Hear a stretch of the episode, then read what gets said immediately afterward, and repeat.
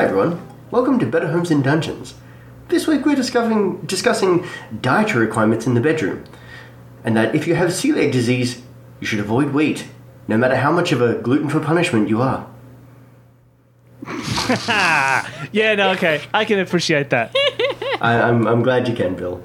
Um, That's fair. jo- joining me this week are two people that I am stupidly, stupidly honoured and, and tickled every potential shade of, of light red one could be. Um, it, it's Bill and Danny from Escape the Podcast. Um, You, you keep saying things like that, you're just going to get a lot of. I'm perfectly okay with Uh, no, thank you. Thank you for having us. No, We're, we're glad to be here. I turn into a cartoon pig when I get complimented. Perfect. So noted. um, uh, so, so um, t- tell us about what Escape the Podcast is all about.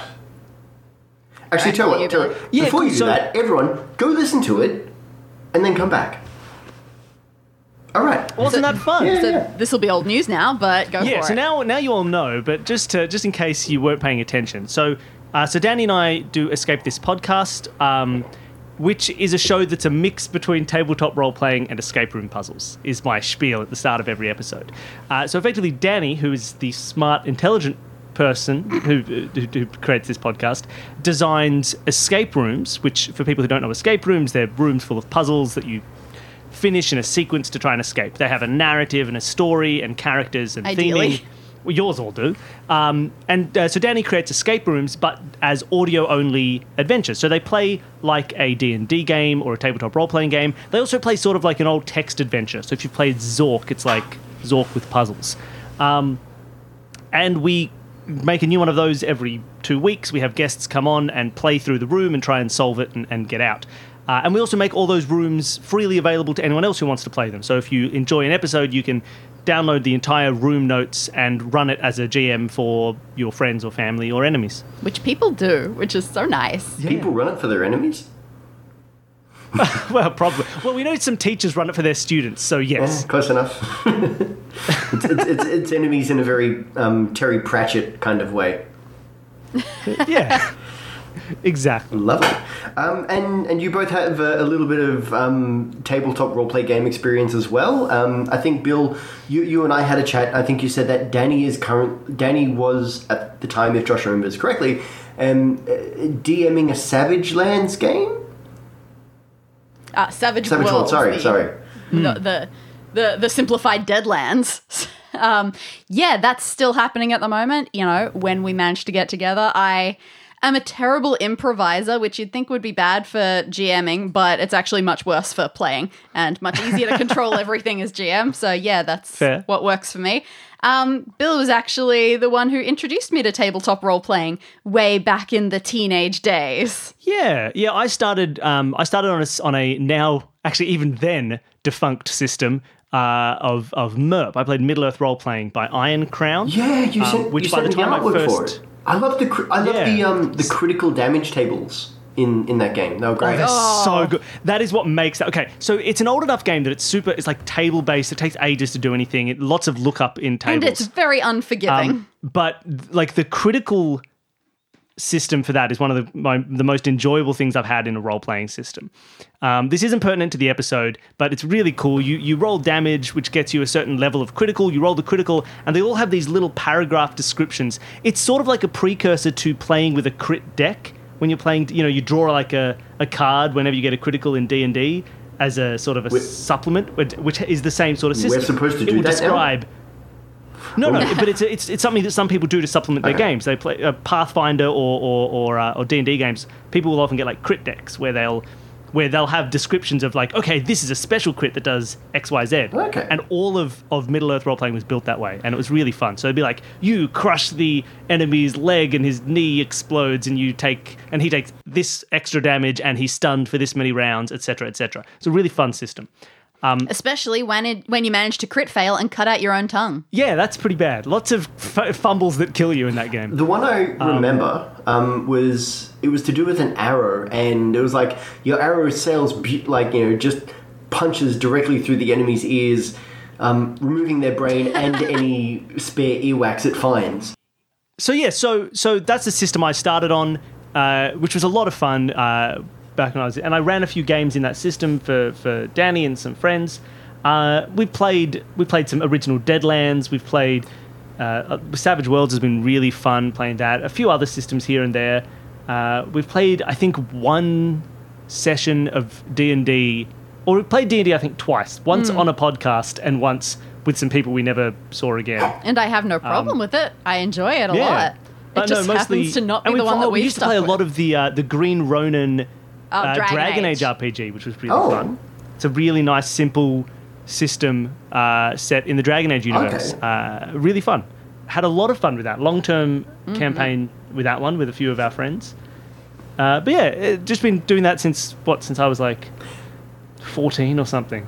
Have So- you have you played any of the long Grant time. Howitt games? Uh, they're the, the the single page. The one Yeah, pages. yeah, Yeah, yeah. that's like Honey Heist. Yes, stuff. Honey I, Heist. Yes. I was just saying. Yeah. I was just saying. I think it'll work really well for us if we do, but we haven't actually played. No, we haven't played any. When I, I'm, I have like a, I've, I don't think I've ever played a one-shot game. I've never played a one-page RPG, and I've never played a pre-written campaign. True. Okay. Uh, uh, So- uh, have you ever so would mostly I be the just most homebrew nerdy long most boring. campaigns. So have you ever? No, But no, I'd like to. I'd like to do a bit You, more. you should. Um, I've played Honey Heist and Goat Crashes, and like the joke is, it's pretty well the same game, just different animals. Um, Hmm. but when it, it's a great game as well to like. I wouldn't necessarily say introduce people to the idea of tabletop roleplay games because they're pretty silly, but it's certainly a very good way of getting a group to really bond very quickly. Because everyone Mm-hmm. suddenly thinks, well, okay, well, if we're all just going to be silly, I feel comfortable being silly with all of you. True. We, we True. also it definitely gets you into the idea of being able to explore possibilities. I guess you'd say. Because when you start with such limited, like it's such a limited beginning, you're just said, "Cool." I mean, you're this. Go. yeah. You kind of got to use a bit of ingenuity there. I, I also think it's great because when you're playing a bear and you have to heist some honey, and there's no rules like, okay, well, there's not a to hit roll or there's not a to this roll. It's hmm. what do you want to do? Like the the absolute scope of the universe is before you. For sure. Hmm. People talk about that. I've seen people online, 'cause I'm part of all the D&D forums, even though I don't actually play it, but people compare D&D systems to others and talk about how it is so fighting centric, which is still baffling to me. It feels like you don't have to do that, but I can sort of understand when people say so many of the mechanics are built around fighting, so it's not a surprise that lots of campaigns end up quite substantially focused hmm. around it compared to other ones that don't have those rules therefore fighting isn't the first thing you think to do as much as it is in D&D. Yeah, that's fair. Hmm. That that being said, Fighting though, is never um, the first one, thing I think of, but No, that's true. One spell I am almost prepared to completely outlaw is um, Charm Person. that's fair. Actually, I had a really fun time with a similar spell. Uh, I think in a MERP campaign that we played. Oh, yeah? Uh, it's my, it was one of one of my favorite uh, kind of moments of that Oh, campaign. I remember which this. involved Danny's character. So Danny played a character who had a spell which is like Charm Person, uh, but what it does is it makes the other person believe that you are an old friend. Specifically, is the wording of the spell. Um, so rather than just they like you, it's they th- in their memory you you just are an old Okay, friend. this is like that Rick So and Danny Morty came in- episode. Exactly. So Danny came into the campaign uh, just for one session as a villain, but I introduced her to the party as one of the character's old friends. So I just said to him, like, "Oh, this is she." You know, like he knew, "Oh, a person's coming for one session. This is just a way to introduce the character." So like, "Oh yeah, she's an old friend of yours." You know, she, you, you know, and so he took it as like a, "All right, I'll role play with that as my information, like uh, that it's true." And so as a person, he believed it was true until like an hour in when the spell wore off, and I took him into the other room, and I was like, "Okay, you've never met this person in your life." And it was just a wonderful moment to change the, the, the, the session halfway through. That was really fun. I quite enjoyed That that. is. Give me a second. I need a pen and a piece of paper. I just need to write this down. okay, like That was the thing about the MERP system. The spells were fascinating. Yes, They were never could be a- straightforward a- combat You could spells. be a level four wizard in in MERP, and the only like spells you had one really low damage spell, and the rest were all just like make some dirt appear on someone's shoulder, and you're like, okay, that cool. being said, You know, that, that, be, warm that up being one said, cubic foot of water. slowly. That being said, one thing I really, really like about druids in 5th ed is their versatility. Like, Move Earth is easily one of my favourite spells as far as what you can just suddenly do to someone and how you can just suddenly mess with the Dungeon Master's campaign. Like, any encounter. Hmm. Um, oh, yeah. And I mentioned this in a, in a previous episode. One idea I had to get a druid out of a out of a bad spot was use move earth to hurl dirt up in two massive demons' face. And then because he was a certain kind of druid, he'd be able to change into a mole and then dig his way into the hill. the problem was I didn't think of it at the table and that character died. Oh no. Okay, cool. So you guys have got. We, we I think we could definitely say a, a pretty decent amount of experience with with the old TTRPG. Like I, I mean the the, the Yes. I, I actually in some ways because I started with um, Advanced Dungeons and Dragons, the the original red box. I went into Second Ed. I've played a little bit of Rifts, a little bit of TMNT, Another Strangeness, um, and then took a massive break and only just came back to D and D like two years ago because I listened to way too many of those Penny Arcade um, acquisitions incorporated, Sure. and that kind of did it. I was like, yeah, this is what I'm about now. I want to do this. So this is this is me again. I'm back. look, it's it's one of those weird things that people say, oh, you know, tabletop roleplay games. What kind of nerd plays those? And it's like, well, usually one of the really good social life if they get into it. Yeah, right. Apparently, it is becoming the new up and coming kids thing. Oh, really? Kids well, all you get already together knew that, like Oh, about okay. Daniel being into it. Oh, like, Oh, that's right. Everyone, I've got a nephew who's in year eight, and apparently Dungeons and Dragons and Magic the Gathering and all that sort of stuff, it's crept into children. Get your kids into Magic the Gathering. They'll never have money for drugs. That's the. And, oh, that was like Warhammer when I was young. Ah. It was just this thing. It was just like, would you like to buy a small plastic figurine? He's only ninety dollars, I have got a copy of the. and you'll Um, never play the game. I, I've got a copy of the Rogue Traders TTRPG.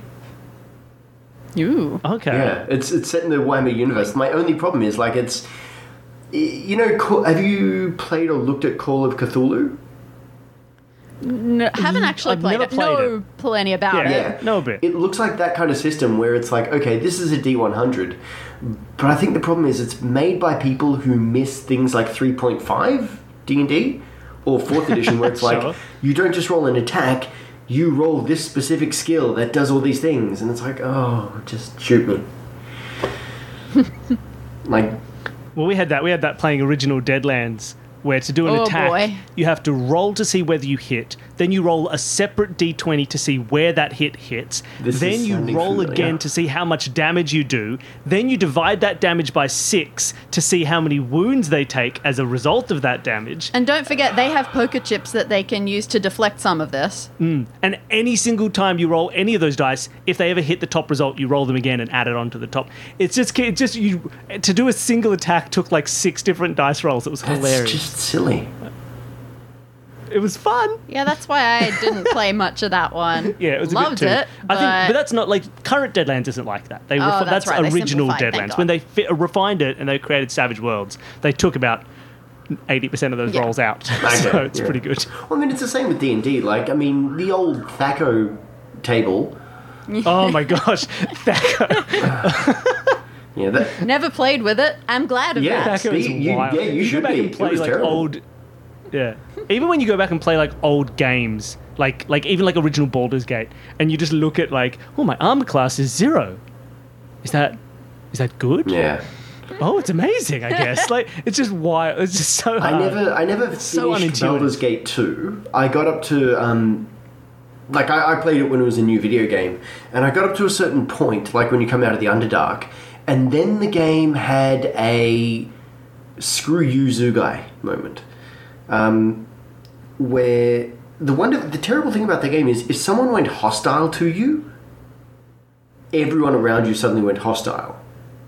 Excellent. And so I had to slaughter my way through like a bunch of people that were actually really necessary characters to me. Like if you keep We were just talking Wonderful. about that and how much I hate that today. It's good to it, yeah yeah yeah and it's like oh but, like that's it i can't play this game and even playing the enhanced edition where apparently they'd fixed that i couldn't get up to that same point because i was just bored i was like i've done all hmm. this Bugger. I, Yeah. I just i can't do this again That's Fair. tough. yeah Yeah, you were talking. What were you talking about? Just how in Morrowind you can kill all the of the important between quest, quest people. between Oblivion and Morrowind. When Morrowind, you can just kill anybody, and they just give you a message just saying, "Oh, you can't win the game anymore. Deal with it." that, that admittedly is Shouldn't have just like him. a very very petulant dungeon master like no no no that's it no the world's, the world's dead now. Oh, Enjoy the rest of your puny little lives. I don't care about you anymore. exactly. Oh, actually, I wanted to say as well. Um, I was listening to the Dungeons and Bandits thing that you did with the Dungeon Daddies people. Oh yes, our our D and D themed escape room tabletop role playing episode. Is That Dungeon Master. That's one that was a big lesson about why you can't put too many puzzles in a real Dungeons and Dragons Ah. campaign. maybe, maybe. actually, that that is something that we should probably break down when you do a dungeon crawl. Because I I've I've gone on record and said I'm not the biggest fan of dungeon crawls because I I find them not terrible to design. Like I use a I now use a map randomizer that I found Oh, that's fun. awesome. rather than try and draw everything from scratch and then just add notes. That sounds like a good and maybe shade a few things, add a couple of little objects. But if you were doing say like a smallish dungeon crawl, say like half a dozen rooms, Mm-hmm. ha- how many puzzle rooms would you put in that? In an actual campaign, likely, I wouldn't say.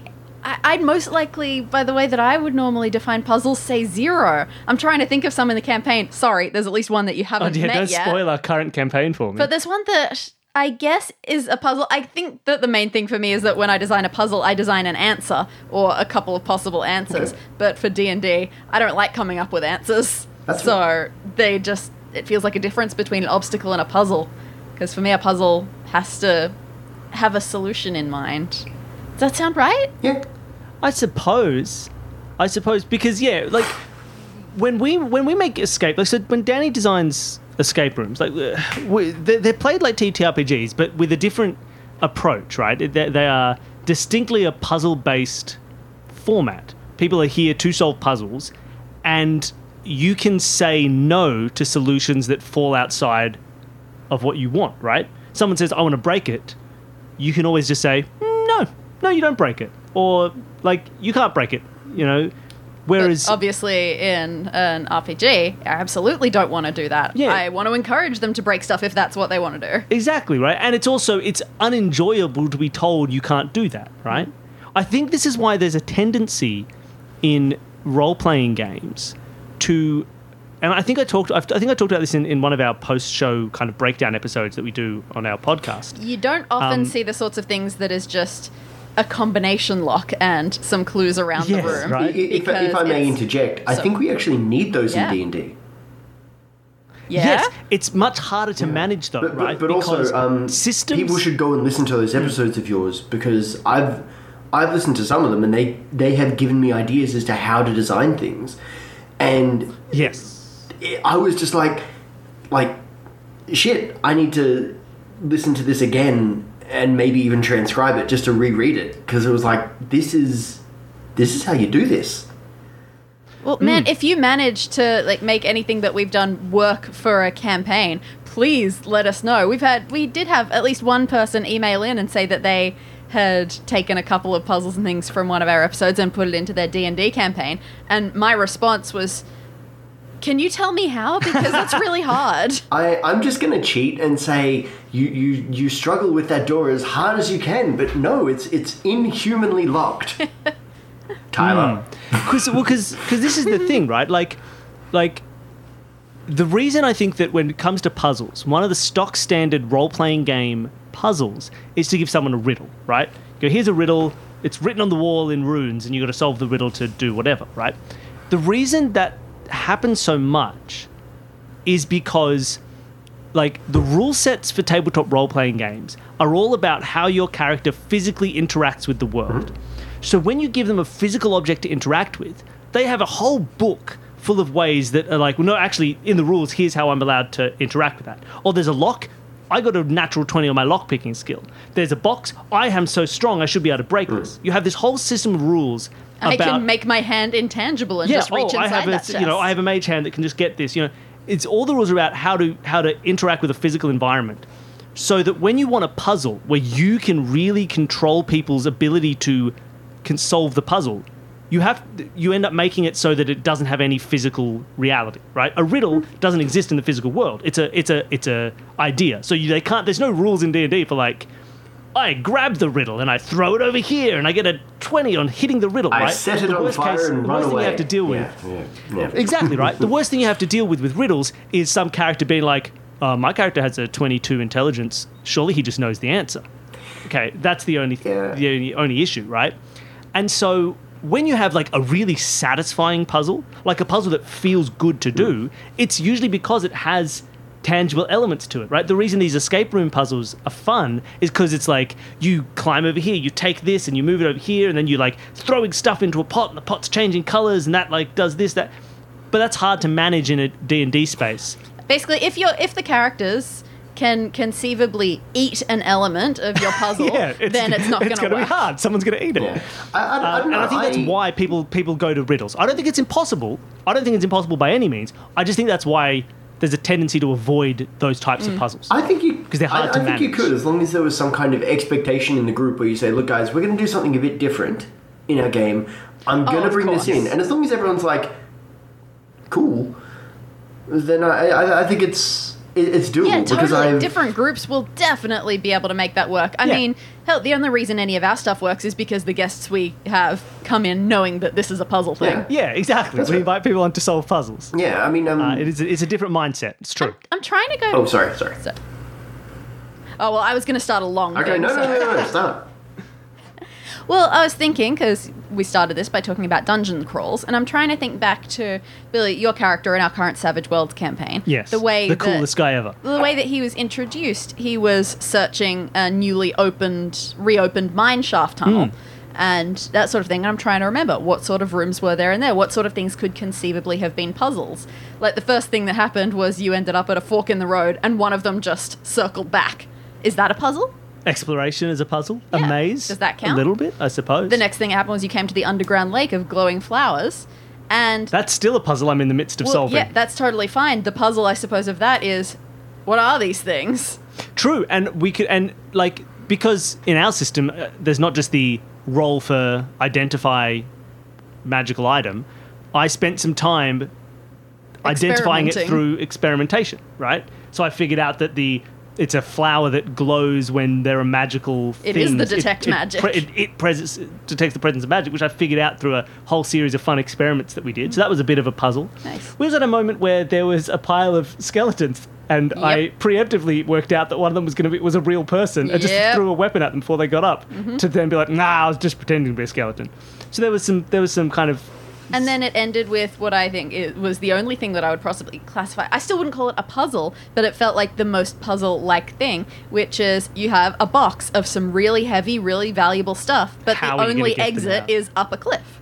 How are you going to get them up there if you want to true. take them? That felt puzzly. It felt it didn't. It felt like me coming up with a solution using what what I ended up having rope and a winch and jumping shoes. something, something. something, grappling hook. Yeah. So there was a long-winded thing. So that, I mean, they they all felt puzzled. I did that entire dungeon, that my entire first session. I think I rolled like one die to to throw a shuriken at someone. Or something like that, or throw a I don't know. No, there was also did. there was also a collapsed bridge that you may or may not have fallen off. I can't Oh, remember. that's true. But yeah, for the most part, like those, it was environmental puzzles, right? Yeah, I more, think, uh, less less like doing a crossword puzzle and more like playing a like a Just Prince of Persia game, right? Or, or the doing a Zelda dungeon, where it's about physically moving your character through the space in a way that allows you to solve that puzzle. I like trying to include those sorts of things in escape rooms as well, because Yes, you true. always hope that they're environmental puzzles and they're not just various crosswords that have been scattered around the yes. room. Yeah, right. Because I mean that's the same principle when you're designing escape room puzzles, is that they need to feel like they exist logically within the space. Because that's the other thing that happens with like the classic D and D riddle is the question of why is there a riddle here? Like, Who left this Who here? wrote this? Why is this here? Does it have any? It, it, it's like that old red dwarf joke. What kind of person writes on the wall in their own blood? Someone who badly needed a pen. Yes, yeah, right, exactly. Yeah. It's Castle of Ah.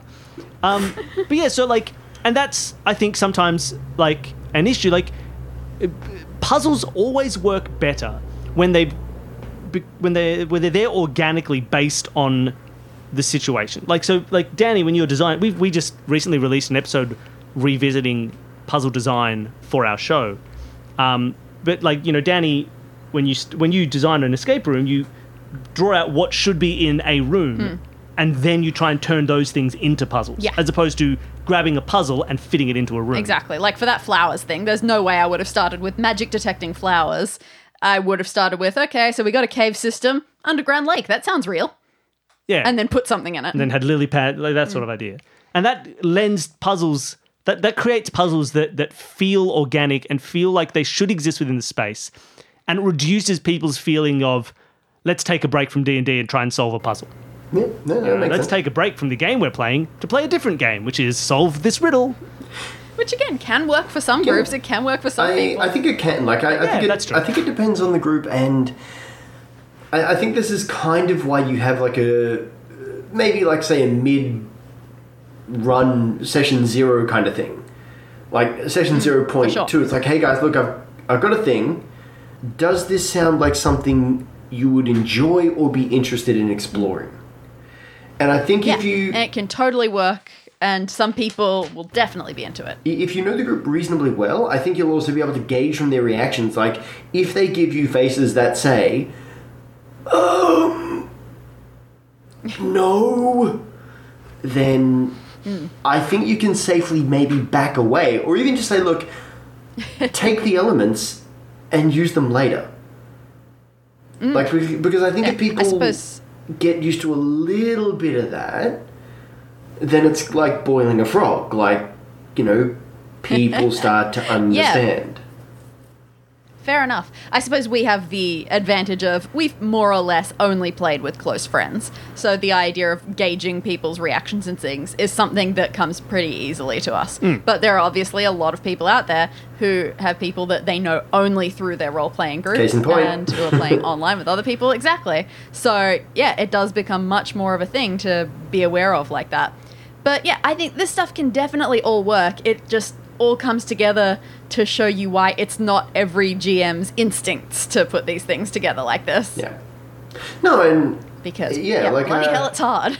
it, it is. And I mean, um, what one thing we also kind of mentioned um, in the notes that I really should have sent through much more. That's all right. Um, when it comes to engagement, like one person wrote a thing in uh, Tabletop Obscura saying they like using generic riddles, nothing too advanced, but always making sure there's a back door in. So I mean that that applies to puzzles as well. Mm-hmm. Like you're saying, look, it's a lock, and you could maybe find the key if if you you know figure out these obscure references, or you've got a rogue and they roll really well on their lockpick.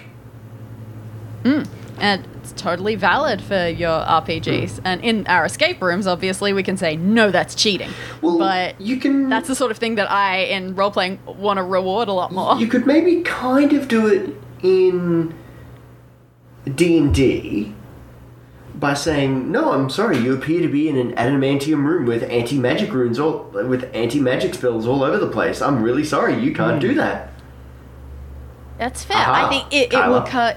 It'll come across, and I have definitely got a couple of things like this, like anti-magic stuff. Obviously, that's a big one. There needs to be some sort of opportunity for them to realize that beforehand, so it doesn't feel too much like an off-the-cuff excuse reason why you can say no. Yeah. Like if there was anything, maybe even faintly hinting that there was anti-magic stuff going on before you got to that part where you tried to use magic to bust open the lock, then it'll feel better.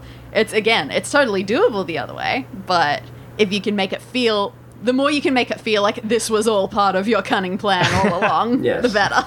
Yeah, like I've, um, as I was saying, um, Bill, uh, me, me and him had a little chat a couple of months ago now, and he said, "Oh," yeah," and I said, "Look, Yeah. I, I'm- I'm actually really thinking of designing something for you guys, but the problem is every time I listen to Danny's puzzles." I look at everything I've done and I suddenly hate myself because I think, no, they will destroy this. You are a fraud. You, they, they will laugh at you, Zugai. They will mock you. Like they'll say, look, we've set aside an hour. Okay, uh, we're done. What are we going to do with the other forty-five minutes here? and I'm thinking, the, Look, we've had the- lots of people come on guest GMing and it hasn't happened yet. I have self- yeah, that's why it'll Extreme happen to me, Danny. I'll be that one. um, the the only thing I'm thinking is it'll be full of puns and terrible references, so Bill will at least you know fill in time by you know having a great time with my puns. Oh yeah, very Yeah, into that. I reckon you can sometimes get a sense of how much in a room you're able to do that. Once you've done a few steps, you can start to tell exactly how much time you've got. It's like in a real escape room. We've done that once or twice. We went to the same sort of location throughout LA. They have a couple of different branches, and we started to get a feel for how quickly we could do their rooms. So eventually, we went into one, and we just went. Let's just pause for a minute and appreciate how beautiful this game is True. because we could. So I reckon if we ended up, and on the unlikely event that that actually happened, and you design us a room, we're getting through it faster than you want. Just We can make that ju- Just do this. Slow down. Have some character interactions. Yeah, and th- if for people who didn't Yeah, see that, I, that I mean, was thank you. It's very nice of you to say, but Uh, look, I- also, I'm sure not true. I, I no, I, I binged a whole bunch of your episodes, and I was listening to the. Um, am I allowed to spoil old episodes? Go for it. Okay, Yeah, cool. Thank away. you. Um, in one of your Descent of the Culloden's episodes, um, there was that puzzle with the broken window and the ladles. Oh boy. That was beautiful. Oh, yes. That was a fun puzzle. Wouldn't it have been so much nicer if you could do that in real life, though? like, sometimes, on occasion, I get those ones like saying, oh, this would be nice to be able to actually hit things. Okay, so there's going to be a little cut in there, people, where we edit this all together because Josh thought he had to go and then he didn't, and and this will be fun for Josh to figure out and see if he can do it seamlessly. And now Yes. the part where we remember what we were talking about two minutes ago. Um, I think what we were talking about was um, I was saying that yeah, I was discussing the uh, Descent of the Culledons Oh, thing right. and the the broken glass and the ladle puzzle. Which, when they said what it was, I thought I would not have picked up on that in a million years.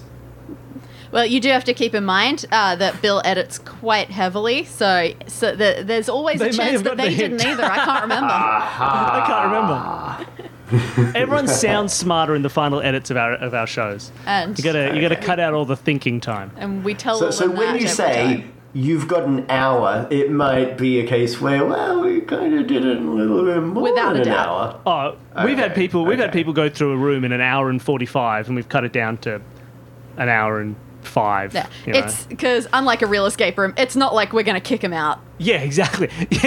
Like they're the Okay. only people who are going to play this room in this setting. We'll be like, oh, no one will ever know how it ends. None of our audience will get to see the ending because you failed. My, my brain is like, but how do you find like 40 minutes of waffle to cut? Uh, and Oh, then it's I'm very thinking, easy. actually, yeah, that, yeah, it wouldn't be too. It's it's pretty easy.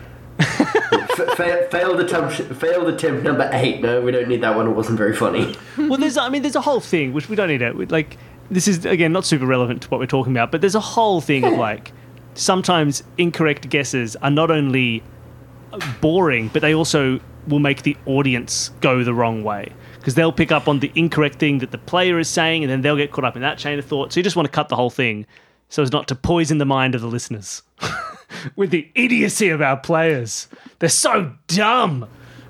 Are there times when they have like, wait a second, here's the solution, and you immediately think, that's so much of a better idea than what I had. Oh, that's definitely happened before. I felt really bad. Luckily, that often happens in the playtest, so I can steal it again. That happened in the uh, Magicians episode that we did with Neil Patrick Harris. In the playtest, they came up with a solution, and I went, "Oh my god, that's so much smarter! Cool, that's an edit." And which one was that? Oh, that was I can't remember how it worked out, but um, the mirror that was actually a Oh, door, a and they just had to press it from behind, and but there were fingerprints on the front of it, so they went, okay, one of us has to press from the back, and one has to press from the front because there are fingerprints and there are prints on both sides, and I went, well, of course there are prints on both sides, of course there've got to be two of them. It was Yeah, like, I that that was the first one I listened to, and it was great. Oh. Uh, but yeah, that has totally happened. And I feel guilty sometimes, and I don't know how much Bill keeps into episodes, but I do end up apologizing sometimes when people come up with great solutions. And I say, oh, I hate saying no to this one. Which, again, that's why the GMing of your typical RPG can be much more of a relief. You don't have that guilt. I can just say yes. That is true. a- like I I, have a saying no problem. I, I, I think every dungeon master has had a moment where they're like, that is the best thing anyone in the history of Dungeons and Dragons has ever proposed as a solution. I'm now really I really was going to say excited. no, but I have to say yes now. I'm honestly now really excited. I don't even know how much it's a real spell to make your hand intangible to reach into a locked chest. Because that would mean, presumably, you could reach in, you could find out what's in the chest by feeling it, but, you you, can't get it, it out. out. Oh, that's fun. And for some, that's really exciting me. I don't know if Mage Hand works that way. No, I assume it wouldn't. I was hoping there'd be something that There's would, gotta though. be something. Enter the ethereal plane, stick your head into the box, see if there's a, something in, on the ethereal plane in there. You could do it. Yeah, okay, yeah. Unfortunately, so the I box is definitely- anti magic.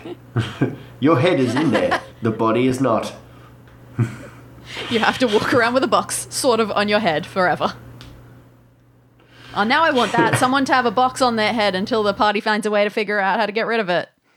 True. That's awesome. And the person on the inside of the box can see things on the inside that can give clues to the people on the outside of the box. Just like, how do we get this this magical box open with that's stuck around your head? You're like, oh, I can see this thing on the inside. I feel like we've just invented a true escape room slash torture device. I was I was going to say, is it going to become, a s- you know, I saw this podcast. Uh-huh. yeah, it feels exactly. like Put it. this box on your head; it'll make you a better person. but but like but things like that. So if we if we if we talk, it's just because it's come to like it's jumped into my head while we're talking about it. Like the idea of that of that puzzle, which is you know you've got a the one that was changed, the mirror. yeah. You know the, that you need to push from both sides at once on this end and that end, and you know it's like those sorts of things that exist environmentally are how you can fit puzzles into your D&D games that don't feel like stopping to do a puzzle, right? And you need to find ways to use the mechanics of your D&D group or like like the things that people enjoy, like rolling dice and you having stats and all that to act uh, not necessarily as solutions, but as clues, right? So, you know, like we talked about the fact that there are fingerprints on the mirror that show where you would need to push it, right? So that's cool. That's a someone with really high perception who rolls a great perception check feels validated because you say, you notice, not you notice this is a two way, this is a, a door that can spin. You say, you notice there are some fingerprints on this side of the mirror, but you have to leave the player to figure out what that means, right? Like someone who's super strong, you don't give them the the ability to to open the door by pushing it, but you say like, okay, you push really hard, and you notice that like it's uh, starts to move, and then it clicks like there's some other thing that needs like it hits a separate mechanism, and then it stops. You can't push past that, right? It's another way to give ideas that there is some Yeah. other thing that ha- like you use the information that you can get from from successful checks to make them to give them like environmental clues right? And that's how you can still have people feel like they're playing a D&D game and they're still playing the system and having a character without taking away things like that that can act as puzzles And right? still feeling Yeah, like, like- even the, even if there is a puzzle there, the strength person still contributed. hugely. They found a solution. Hmm. So therefore they don't need to have a character who can solve puzzles. They had a character who just pushed things and they were big orc barbarian and they weren't that smart and you know whatever but they can still as a player contribute to solving a puzzle as, hmm. as in a group You. A, I need to write some of this down. Um, in fact, I just back. wrote down put a box on someone's head fair because that'll be fun. Um, but also, I mean, if someone's trying to lever a lock, you could even give them a little bit of the um, the sequence to open it, so they Yeah. start to have an understanding of the logic of the other puzzles as well. And that's cool. Like, I mean, one of the things I mentioned to you guys is there was an, an article I found um, by a guy calling himself the Angry GM who says puzzles suck. And I think we'd all disagree. Um, and he goes on about the fact that, you know, look, some people love puzzles, other people's don't love puzzles. Um, and, and this is all kind of about, you know, how do you manage player engagement? Some people hear puzzle and they just go, like, no, not for me. I'm here to chat with I'm I'm here to chat with you know gorgeous NPCs and and hit people. Um, How Which- is figuring out the right cues to use to seduce the wench barmaid not a puzzle in Well, itself? Well, exactly. See, this is my point, and I made this point before the episode. I'm going to make it again. Tavern wench. That was the word I was looking for. the angry GM is wrong. Nobody hates puzzles. No one in the world hates puzzles. They think they might hate puzzles, and they're wrong. They don't understand themselves. They love F- them. First of all, um, that barmaid is a strong, independent woman. Second of all, she's not into you, but that barbarian you've got, she kind of likes the cut of her jib. Yeah, right. But uh. but no, I- like I, Yeah, I, I that's the disagree solution to that fundamentally. puzzle. You I were just Yeah, yeah, going yeah. about it the entire wrong way. Yeah, get the barbarian to flex. Um, hmm. But no, I, I, I, I, I look. I'm gonna, I'm gonna be, I'm gonna. It's a podcast. You're gonna make controversial statements. No one hates puzzles. You cannot be a human being and not like puzzles. It's not how humans are wired, right? It's just that you don't like what you consider to be a puzzle, right? You're not going to shy away when given a puzzle. You're going to shy away when someone says, "Hey, we've- here's a puzzle for you," and then you're going to go, "Oh no," right?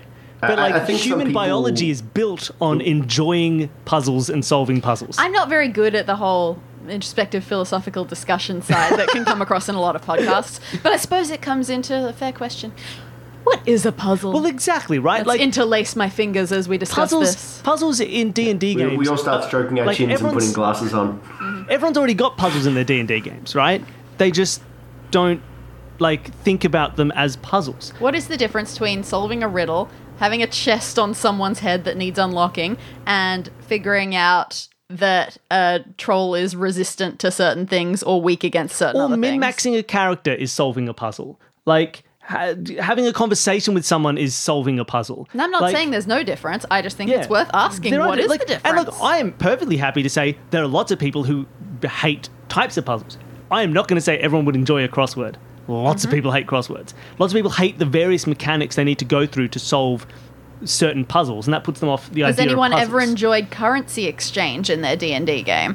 Apparently, like there are things if you go back in the rules far enough that talk about the different values of the monetary currencies per city. Oh, really? Like, that's not What a- consistent what a throughout the of time, land. right? Now you may not enjoy that. That's awesome. but, but even just stuff like if you're playing the game and you're like, okay, I'm gonna run and find cover because they're shooting me with arrows. Oh, aha! You solved a puzzle. yes, I snuck it in. It's that cover stops arrows. You did it, right? Like, like it's just like discovering anything, figuring anything out. Like it's you you hide your puzzles in those, right? Because they're not separate from gameplay.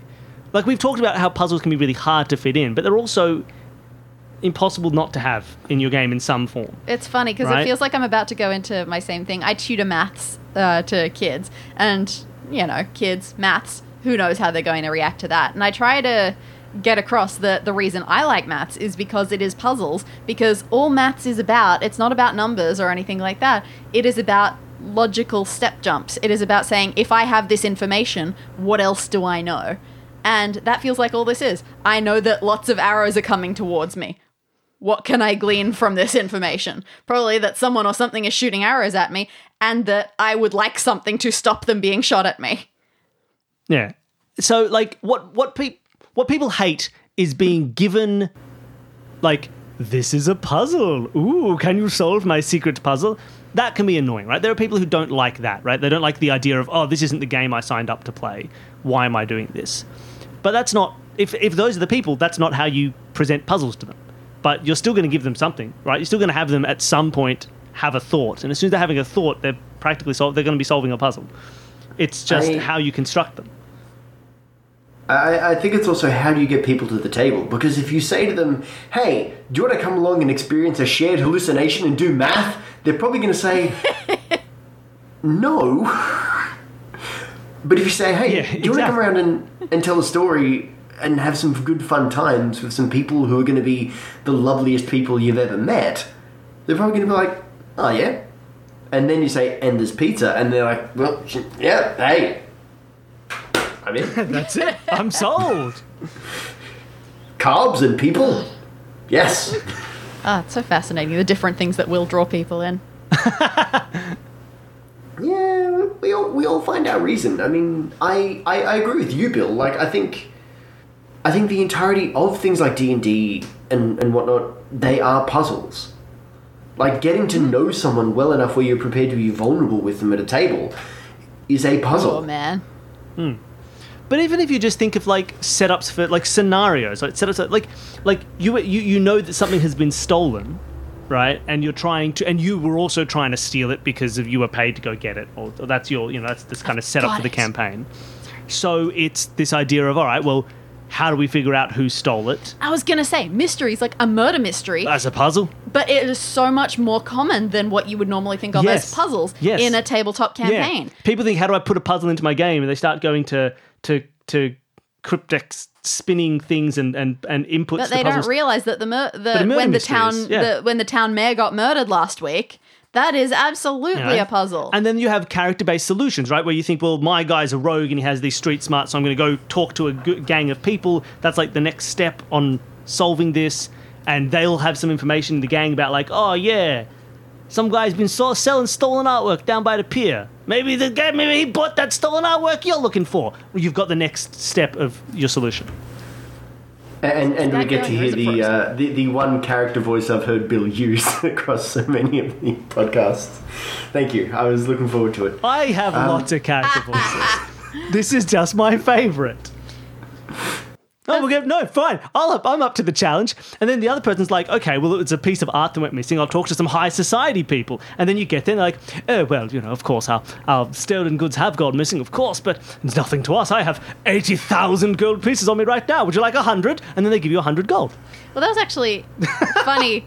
puzzle solved. Absolutely nothing to do with that character thing. But uh, when I when we did do a murder mystery, which you've almost solved uh, Yes. in our current Savage Worlds campaign, I feel like you took a bit too much out of our escape room stuff Hmm. because when you were investigating, you did no rolls. You didn't try to use any talents or anything to help glean information. So when you ended up saying, "I don't know anything," I just went, "Well, you didn't Do anything. do everything at your disposal. All you did was talk to one guy who might well be lying to you. Who the heck knows? Should have used my cool stats. I should have rolled some dice. you could have perceived anything. right? Because same way, right? Use use stat checks to give clues, Mm. and I just didn't take make any, so I didn't get any clues. I, I think you can also make failures a success in some ways. Oh, Like you, you absolutely. can, That's if, if someone brilliant if you fails, you can say, that. "Well, you failed, but Mm. this happens," and that gives potentially some feedback to say, "Well, it, it's a failure, but you know, it that little failure puts you just that one little step further towards success." Absolutely. And that's definitely a thing that carries over into these escape rooms as well. You definitely want no but to Yes. be the thing that happens there. Because if someone has gone so far into an incorrect answer that they've really and truly acted on it, you want to give them the slightest of nudges into why that was not correct. It, it is something I, I like about um, lis- listening to your episodes. The the way that you and, and it is also a thing of like listening to quite a few of them, like the, the evolution of Danny as the as the puzzle master. Oh, I'm glad Um, you can notice something. I, because yeah, we were talking about this yesterday, whether anything had changed, and I just went, Yes, I don't yes. There is even a moment where you exclaim, "I'm so happy I can just say no to people." I, I thought, good yeah, for you, I Danny. knew that I needed to you. be able to do that. But there, there's a definite kind of um, there's a really really lovely management of people in your podcast when it comes to like letting them down in the right way. Oh, I mean, the entire aim is to make them feel good about themselves in the end. And if they get through things, then it means that I designed something that was doable. So that's great for me too.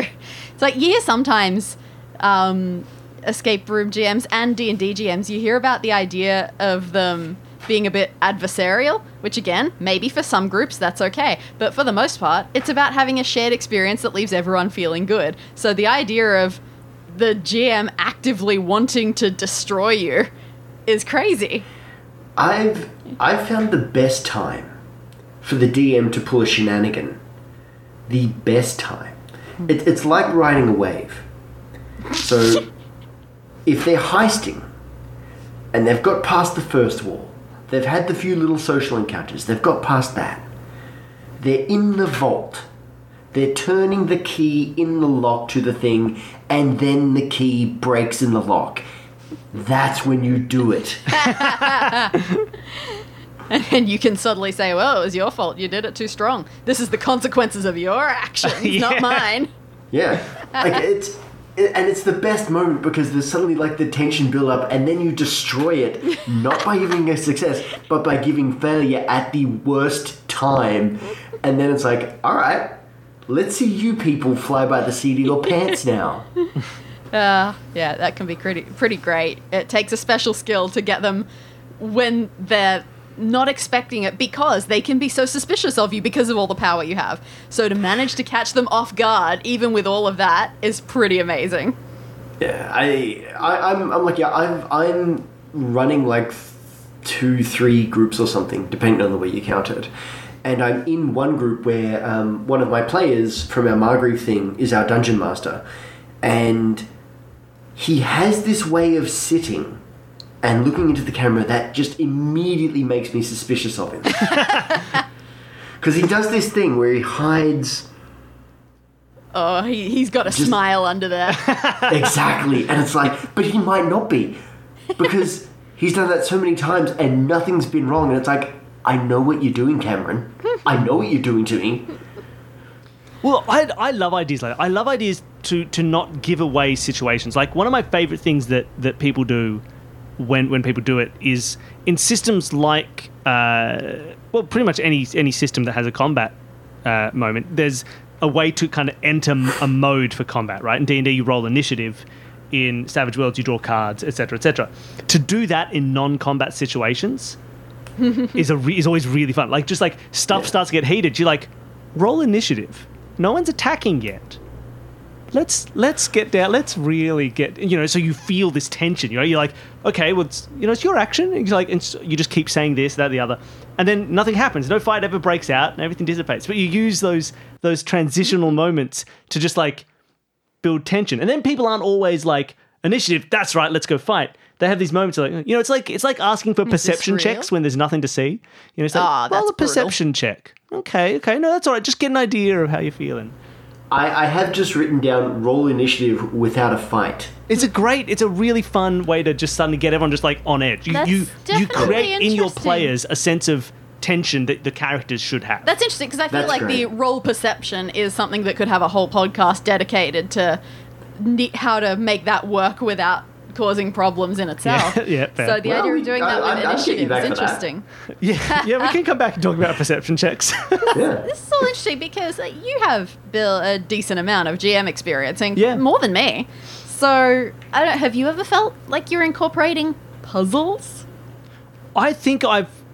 I, I don't know if I used to think of them as puzzles. I would have thought of them as challenges or things to like, obstacles. Obstacles, but they, they were in the form of puzzles. They, they they were things that needed a, a- a solution to figure this all out. I remember once playing in a campaign where there was a central like mystery or puzzle that we never figured out because we were too uh, we were too lucky. Oh yeah. Because we were being sent on missions that were supposed to be impossible by a person who it turned out was actually a bad guy, not a good guy like we thought. He was trying to get us killed by sending on us on these impossible missions. But we ended up just killing everybody in the impossible missions and, and doing them all. And it's like we never figured out this was a trick because it was all so easy for us because we rolled absurdly well. Um, This is what I There, feel there- like. there is there, there is always that like circumstance that a that a dungeon master comes up against where someone will just roll something that's like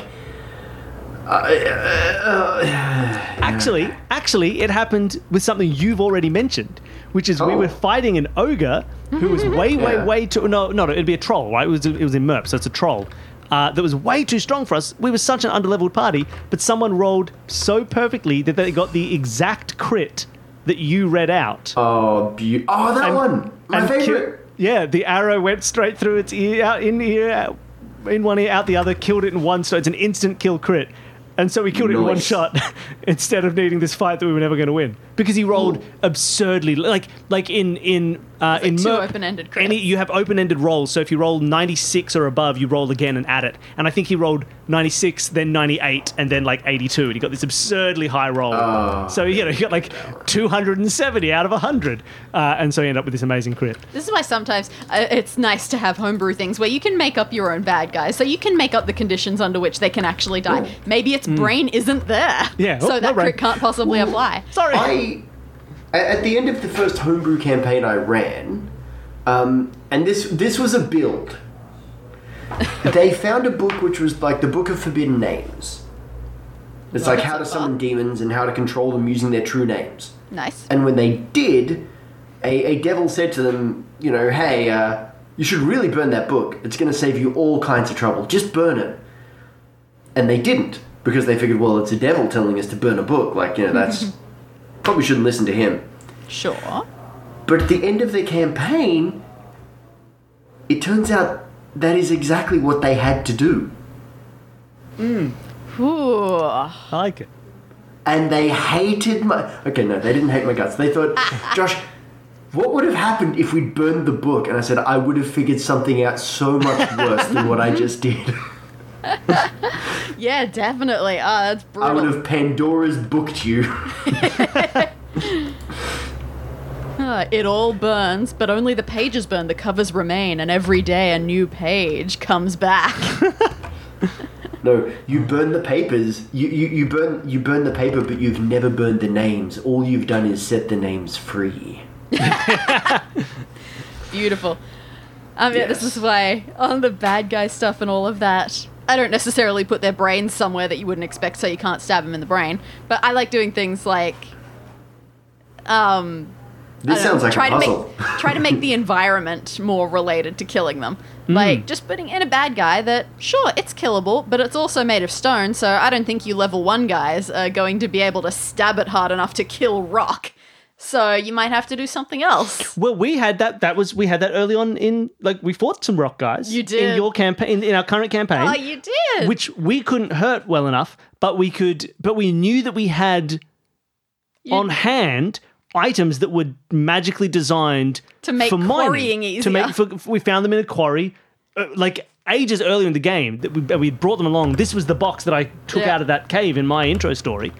They were magic. All we knew about them was that, were that they were magic items that made quarrying easy. So when we got into a fight with some monsters made of stone, uh, one of us thought like, "Hey, why don't we use that magic pick? Like, throw me that pick." And we threw it, and and, and it did, obs- and just like cut through them like butter, and they and we could actually kill them with it, right? and it that was, was, a never something I intended to happen. Can- And we I didn't sit um, and stop and do a puzzle. did you did you did you have a bard in that game? no. Oh, Savage Worlds is a classless system, babies. Okay. um, because I was just Why thinking is a there an charisma enchant build rock might might spell? try and roll that seduce and, and try and get their rocks off.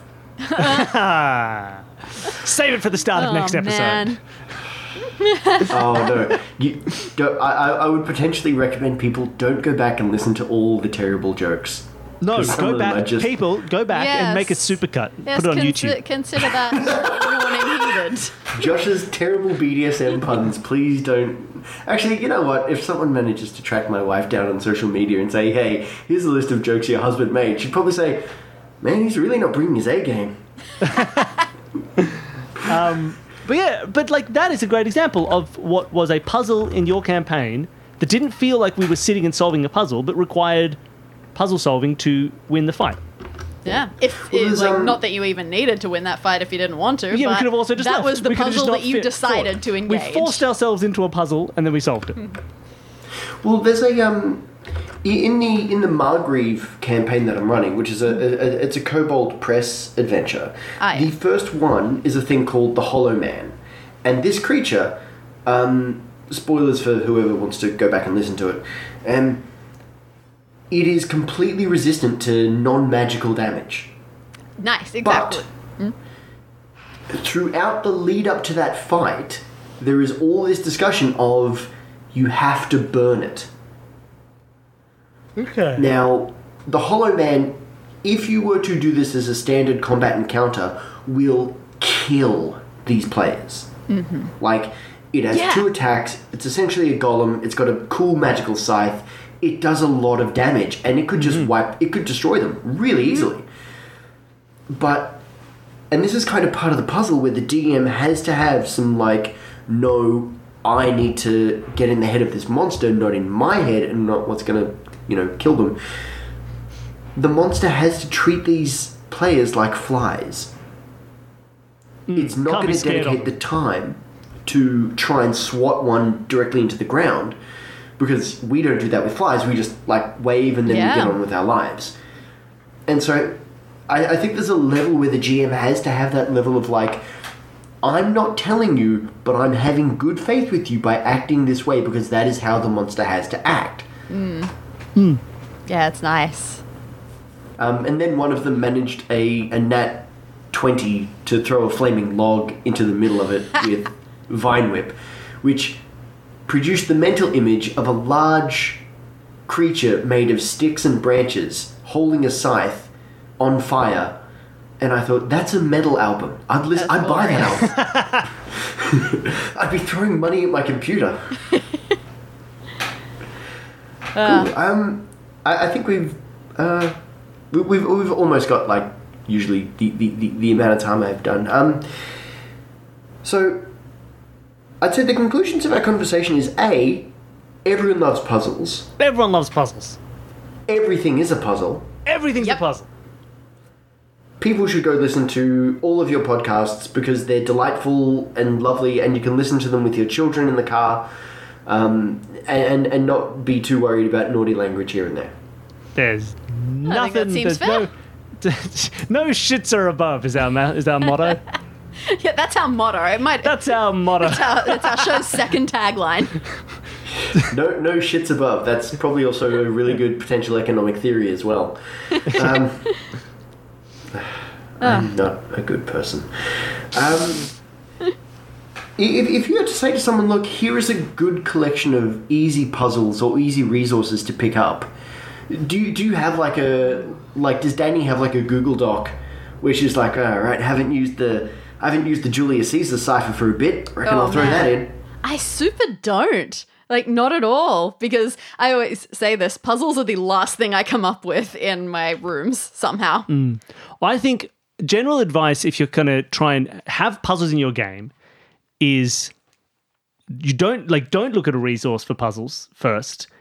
Look at your look at your game, look at your world and see where based on the objects in your game you could make something happen that's puzzly. And right? what sort of asshole character may have decided to put a puzzle somewhere? And once you've got that, once you've got that, Yeah. maybe there'll be a point somewhere in this. Like, often for Danny's designs, they're, they're like, this goes to this, goes to this, goes to this, goes to the solution. It's like a little web of arrows. Yeah, I draw arrows a lot. Do that. Find like they need to get to the door. Something in the under the chair will help them get out of the door. The chair you can't lift unless you've done something over here, etc. Make a make a point. Go from point A to B, C, D, E if you think at some point one of those things, based on your group or based on the, the temperament of your characters, like the, the, the either the NPC or your players, if you think one of them should be a puzzle puzzle, like a real like here they have to solve a puzzle as one of these steps, then at that point you can look at a resource. We like one of the ones that we've used is like there's a penguin book of puzzles which you can sort of appropriate into other things. Try and think of puzzle games that you have played. If you've played like The Witness, you can use a witness style Uh, puzzle. yeah, you know what? That's a good idea. Puzzle and point and click style, point and click. Uh, Yeah, point and click adventures games, feel better for D&D. Fantastic reference. Do not ever just put in a modern style. If you stick a Sudoku into your D&D game, There better be a bloody Then- good reason for it. yeah, then your bad guy has to be the Sudoku man. I'm the Sudoku man. Do another Sudoku or I'll kill this small town. Like other than that, like I mean, Don't that, do a that kind of thing could lead to some crosswords. exactly. um, but yeah, so so look at your environment. Danny, That was my Danny's sad laugh. pig. That was my sad cartoon Just pig. dying. I, I, I've heard that a few times also. Um, but yeah, like that's if you that's the process. Look at your world, find what fits that makes sense. And then if you need to, like we talked earlier, right? You've got a piece of glass that can only be pushed and turned into a door if you push the right places. Think of some some checks that work within your system, be it D and D or whatever, that can elicit a specific clue. And especially if you know the groups that, gonna, that is going to play it, look at your wizard's spell list and be like, here's what those spells Totally helps. could find out as a clue, and collect that. Don't think of them as solutions. Come up with your solution. Yeah, I don't like getting too far into puzzle design until I know who the characters are going to be. and then find out what they can do to help elicit that solution. or come up with an obstacle and then just take your hands off and be like, That's I'll also play, it- true. play it by ear to see. Like the two different feelings, but both of which are puzzles, both of which are, are valid. They just feel slightly different. There's a different I, sense I, of I would also um, uh, potentially be ready to point out there are also times when you need to break little things to get them on the right track. Definitely. You know what I think is a good one? And it's gonna, like, obviously, everyone knows the Adventure Zone exists. One of the Adventure Zone's little one shot things that they did where the characters were going through the team building exercises. So, like, they had a the floor is lava. They've got one of those walls, like when you go in a kid's camp and everyone needs to climb over the wall and you've just got to use teamwork to figure out how. And they were doing those things but with d&d sorts of things so they were able to break them in various ways while still making them work. And they do it really effectively. I think it's Hmm, That's a fun actually a really good at. episode to listen to for open solution puzzles in a, in, a, in that kind of a setting. Wh- wh- which one was that? I'm going to put that in the show notes. Uh, was it a live show? I it think it was it one of the have early live early shows live show. where they were doing like a camp experience. They, were, they went to tr- like a training camp. a team building sort of thing Uh, if we can find it, we can. I can see, maybe we can see if we can send you a link as well. But that's I- a I've good one written to down look at. Adventure Zone live show because I listened to a couple of their things and it, it actually made me really like the system they were playing, and I thought, oh, that's one I've got to write down to, to play later because I think Hmm. it'll be uh, good fun. Yeah, but so yeah, like that's a really good way of of not restricting the solution but giving an obstacle. It's a really good like uh like uh, instructional sort of thing to watch or to listen to uh, to get an idea of how to deal with those things and what to allow and what to and what to fight. Um, you know, a lot of things are solved by levitation. Yep, that's true. And if you know your wizard can levitate, work out.